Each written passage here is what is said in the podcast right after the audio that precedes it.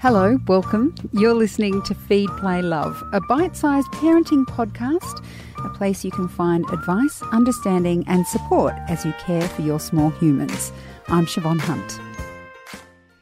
Parenting, you may be aware, has become an art form. There are books about how to excel in every area food, discipline, sleeping. James Breakwell has a different kind of message.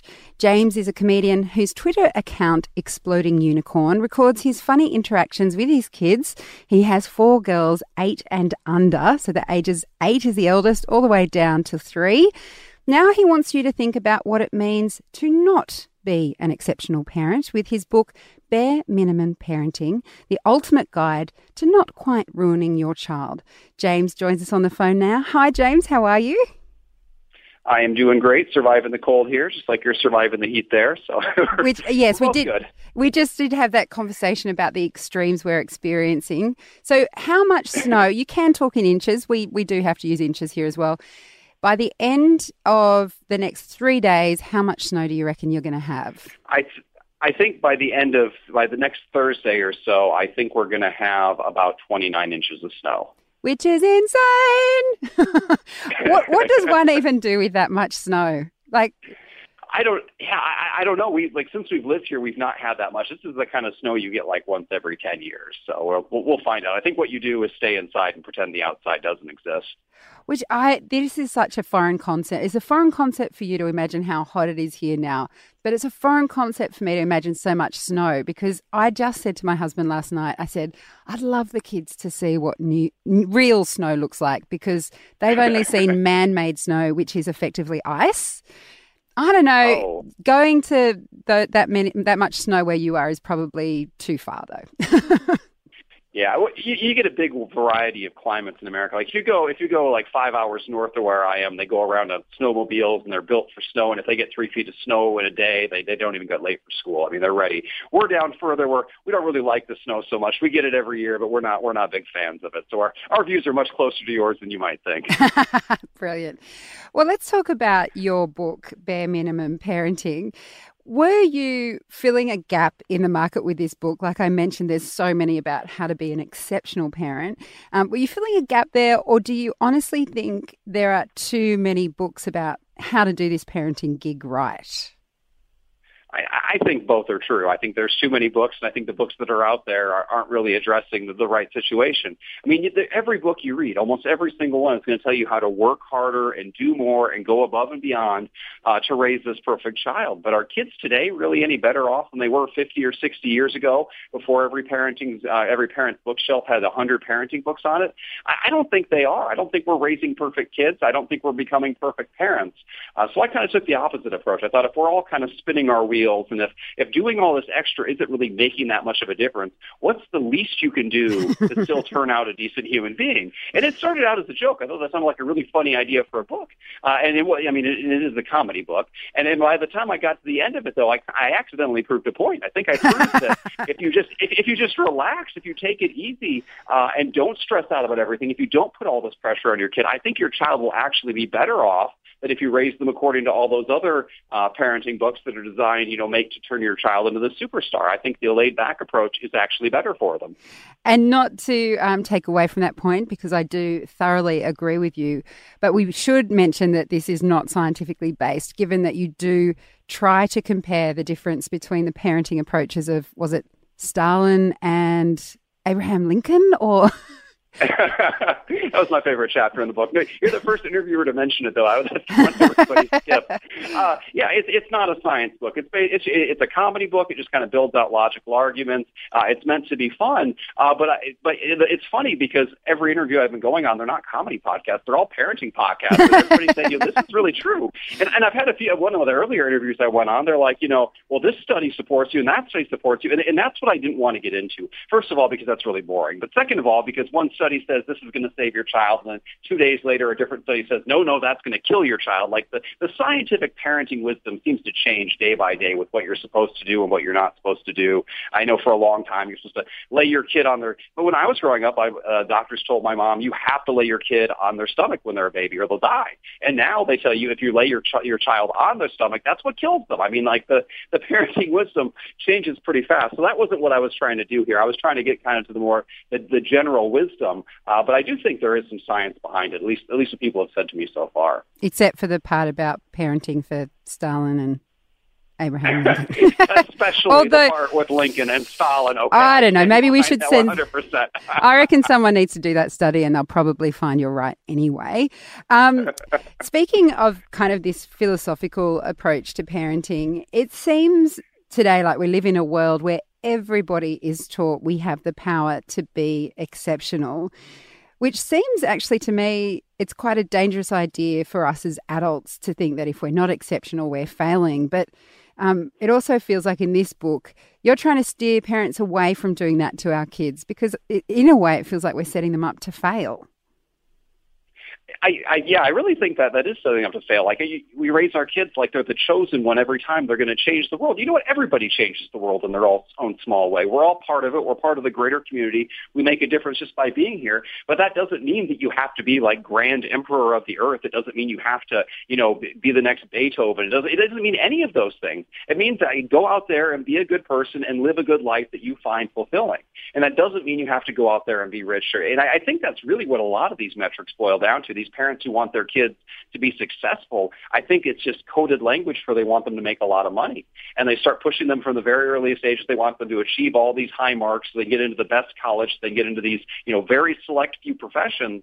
And it has nothing to do with how happy the child is or how, what kind of lifestyle the child has. It's all about how are you going to come out materially? But we would never, we would never admit that to ourselves. It's something we can't say, so we have to couch it in euphemisms. Uh, but yeah, I think, I think if we just look at how we actually turn out, you know, just look at yourself, your friends, the people you hang out with, the people you respect. Uh, it, we're living good lives. We're we're turning out just fine, and we don't need to put this added pressure on our kids to become something that we're, we ourselves are not. Why do you think there's so much parent shaming around? I mean, you spoke then about not being able to admit to ourselves what our true ambitions are, but there's also that kind of competitive comparison culture around where parents feel that they're doing the wrong thing because they've made a certain choice for their child. I mean, how do we get to that point? I think it, well, it boils down to two things. The first big one is social media, that we see what everybody else is doing and we feel pressure to compete. But you have to remember, if, if your kids are anything like mine, I think all kids are like this. I mean, when you post one picture of your quote unquote perfect family, that's one picture out of a thousand that you took. You know, you get the one picture where nobody's fighting or crying or biting or whatever else. yes. And you post your perfect picture and then somebody else retaliates by posting their perfect picture and both pictures are, are lies. And we kind of, we create this echo chamber of deception on the internet internet where we're only putting our best foot forward uh, and it confuses everybody. And I think the other thing is that everybody makes the best choice for their kids. Like nobody does something and says, this is what I think will be terrible for my child. That's what I'm going to do today. We all make the best choice that we can. You know, for me, that best choice is I'm going to be a more laid back parent. For somebody else, it's going to be I'm going to be this high strung super sports parent, whatever it is. And then we go online and we say, well, we can't both be right. You can't be right being laid back. And I, you know, if I'm, if I'm doing this. And so if I'm right, you have to be wrong. And we, we treat it like a zero sum game. And it, it comes down to really petty stuff, especially, and I think this really hits uh, first-time parents, especially first-time mothers, hard. Uh, you know, they're trying to get you know the, the best diaper brand, the best type of bottle, the best type of stroller, and we act like if you you know you pick one brand, I pick another brand, and we act like if you pick the other brand that I didn't, you know, your baby's going to die. Like I have to convince you to save your child's life, and we've we've just attached this importance with it that, that it doesn't belong. I, I think in reality, both stroller brands are fine, both both diaper brands are fine. I think I think no matter what you choose, as long as you love and take care of your child, they're going to be just fine, and we need to take this pressure off of ourselves. And particularly, it gets very personal when it comes down to things like breastfeeding or bottle feeding, yes. co-sleeping or sleeping apart. Mm-hmm. It, it, it's almost like those decisions are so personal that uh, people, once they are challenged on their choice, start thinking, "Oh my God, maybe I've made the wrong decision," and maybe when they've originally they've followed their, followed their intuition, the competition comes in and the shaming comes mm-hmm. in, and then they start doubting it, which is a really sad place to be, isn't it?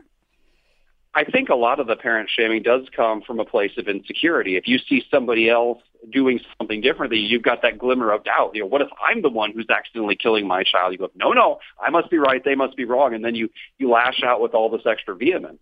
Uh, but it, uh, the truth is, especially early on, as long as you're giving the kid that you know you're helping to meet the child's basic needs, uh, they're going to turn out okay. And that child before the age of you know four or five, chances are they're not going to remember much of anything you did. These uh, these decisions that we attach apocalyptic importance to in reality, your kid's not going to remember. I mean, how many memories do you yourself have from before, you know, before you were five or six? I mean, we have almost none, and the memories we do have are mostly reconstructed. They're things our parents tell us. They're the pictures our parents show us. They're kind of this recreated history. And so, if we're setting the story anyway, if we're going to be the ones telling our kids what happened, let's let's just edit it. Let's make it a good story. Tell them they had a good childhood. We don't even have to worry about it. A, it's a selective editing of childhood. Oh, I love it. I'm going to have to start photoshopping some stuff.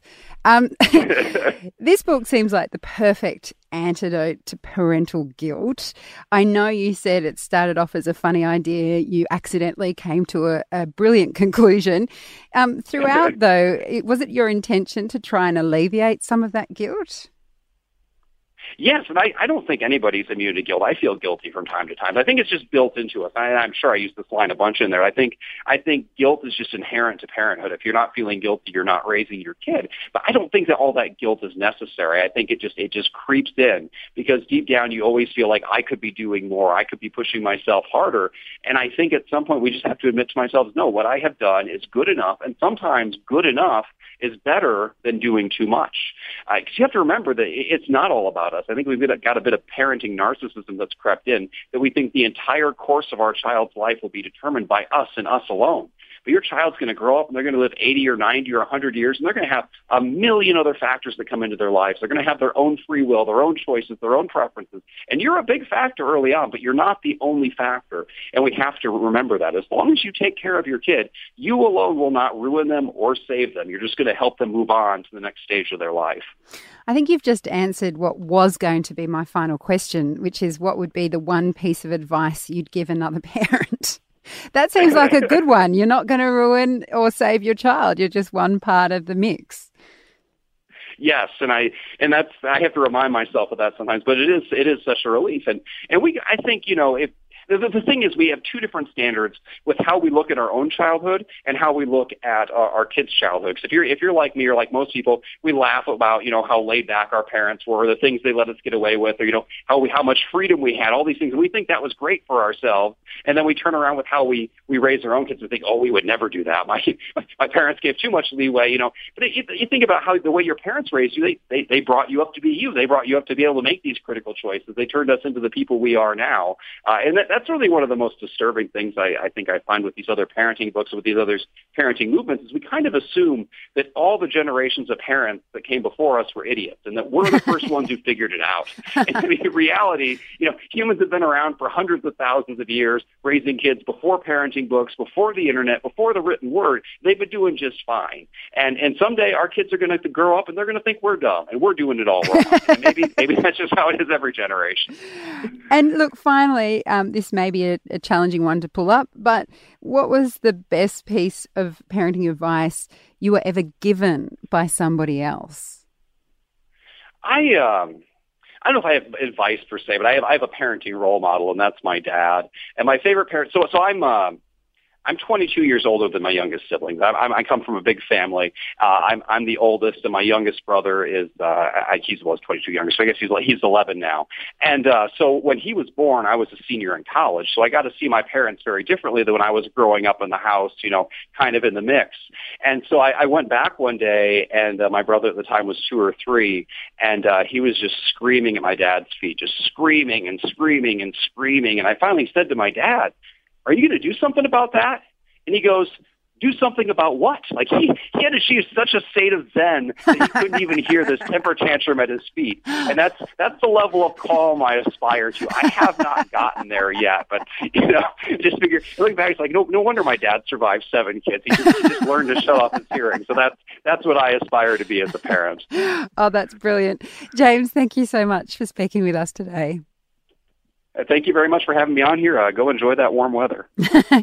That's James Breakwell. His book is called Bare Minimum Parenting The Ultimate Guide to Not Quite Ruining Your Child. You'll find him on Twitter at Exploding Unicorn. That's with an X, not an EX. So that's X P L O D I N G, capital U N I C O R N. Feed, Play, Love is a babyology podcast produced by Elise Cooper and presented by me, Siobhan Hunt. You can get in touch. We'd love to hear from you. Email us at feedplaylove at theparentbrand.com.au. See you next time.